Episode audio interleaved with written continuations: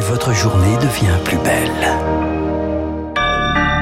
Bon réveil sur Radio Classique, il est 6h30.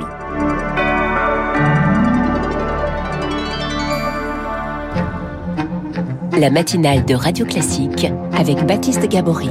Le journal de 6h30 avec euh, Julie Drouin. On commence Julie en Iran. La répression s'intensifie après l'attentat perpétré, perpétré pardon, mercredi contre un sanctuaire chiite revendiqué par le groupe État islamique. Oui, le président iranien Raisi a promis de punir les ennemis du peuple et selon des ONG, huit personnes ont perdu la vie depuis mercredi dans les manifestations contre le régime. Le rapporteur spécial de l'ONU en Iran a dénoncé la brutalité du régime iranien hier et réclamé la création d'un mécanisme international d'enquête au moins 250 personnes ont été tuées depuis septembre, mais malgré cette brutalité, la contestation ne faiblit pas. Six semaines après la mort de Macha Amini, cette kurde de 22 ans, et pour le spécialiste de l'Iran et chercheur à l'IRIS, Thierry Coville, quoi qu'il arrive, les Iraniens iront jusqu'au bout. Il faut reconnaître que ces manifestations ont pris tout le monde par surprise. C'est les plus longues depuis la Révolution. Il y a eu quand même, on parle de maintenant de 130 morts. Euh, il y a eu plusieurs cas effectivement où les, les forces de sécurité tirent sur les manifestants. Ça ne ralentit en rien le mouvement. C'est ça qui donne quand même des éléments sur la détermination des gens. On est dans une spirale, on va dire, euh, où aucun des deux camps ne veut céder, quoi. C'est une réalité. Mais là, si vous voulez, je pense que là, les Iraniens, il y a une telle colère, on le, qu'on le voit bien, un tel ressentiment, et ils savent très bien qu'ils risquent leur vie en allant dans la rue. Là, donc pour l'instant, moi, je vois pas le mouvement euh, se ralentir euh, pour l'instant à cause de cet attentat. Thierry Coville au micro de Rémi Pfister. L'Iran qui bénéficierait de conseils russes dans sa répression selon les États-Unis. La Maison-Blanche qui avait déjà accusé la semaine dernière l'Iran d'aider l'armée russe sur le terrain en Crimée. Vladimir Poutine de son côté a estimé hier que le monde entrait dans sa décennie la plus dangereuse depuis la fin de la Seconde Guerre mondiale. Déclaration faite lors d'un forum international annuel. Le président russe a vivement critiqué les pays occidentaux, les accusant d'aggraver la situation mondiale. Il a également demandé à l'agence internationale de l'énergie atomique de se rendre au plus vite en Ukraine pour enquêter sur une bombe sale élaborée par les Ukrainiens selon Moscou. L'AIEA a fait savoir qu'elle visiterait deux sites ukrainiens cette semaine à la demande de Kiev. Ce nouveau coup de semonce du patron de l'ONU sur le climat. À moins de dix jours de la COP27, Antonio Guterres se désole des politiques menées pour réduire le réchauffement de la planète.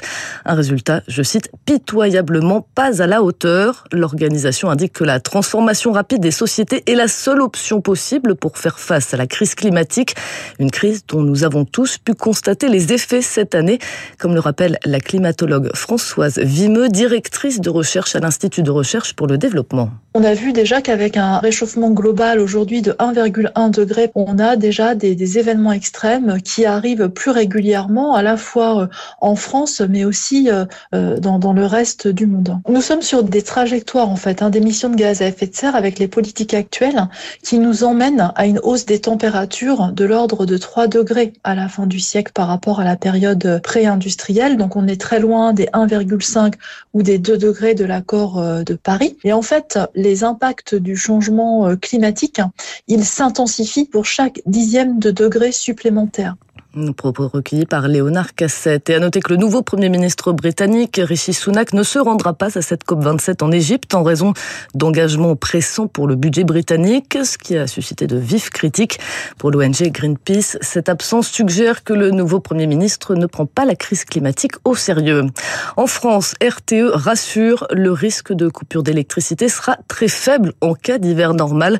Le gestionnaire du réseau d'électricité s'est notamment dit optimiste sur la reprise du parc nucléaire après la fin du mouvement social qui a retardé depuis plusieurs semaines certaines réparations de réacteurs. À 6h34 sur Radio Classique, direction le Brésil. À deux jours du second tour de la présidentielle, l'écart se resserre entre les deux candidats. Mais l'ancien président Lula reste en tête des sondages. Rien n'est encore joué. Le président sortant, Jair Bolsonaro, avait fait mentir les premiers sondages en obtenant un meilleur score que prévu au premier tour.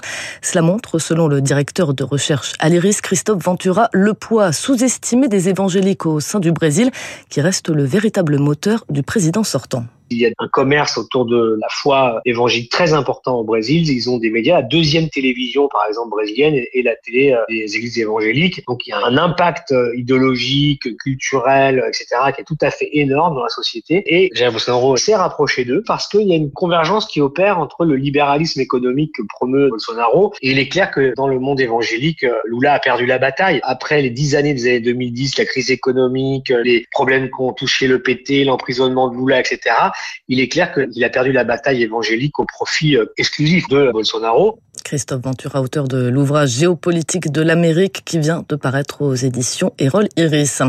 Politique en France avec une nouvelle motion de censure déposée par les députés du Rassemblement national et une autre par les élus de la France insoumise, cette fois seule à gauche. Les socialistes, les communistes et les écologistes ne souhaitant pas tomber dans le recours systématique.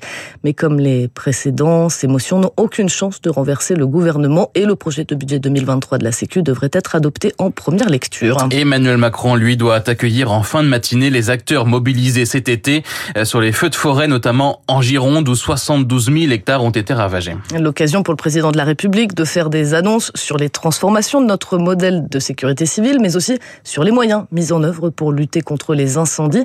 Mais du côté des sapeurs-pompiers, on manque de bras. Au niveau national, 50 000 pompiers volontaires doivent être recrutés. David Macri est pompier volontaire depuis 1994. Il raconte son envie de s'engager à Anahuo. Je suis rentré dans les pompiers à l'issue de mon service militaire à cette période. J'habite le long du Rhône et euh, il y a deux enfants qui malheureusement sont noyés. On en a sorti un de l'eau avec mon cousin. Donc on a plongé, on a sorti un enfant de l'eau. À partir de là, je me suis dit il faut réagir tout de suite à l'instant T euh, et comment faire au mieux? Bah, c'est trouver un engagement. Et donc, du coup, je me suis renseigné.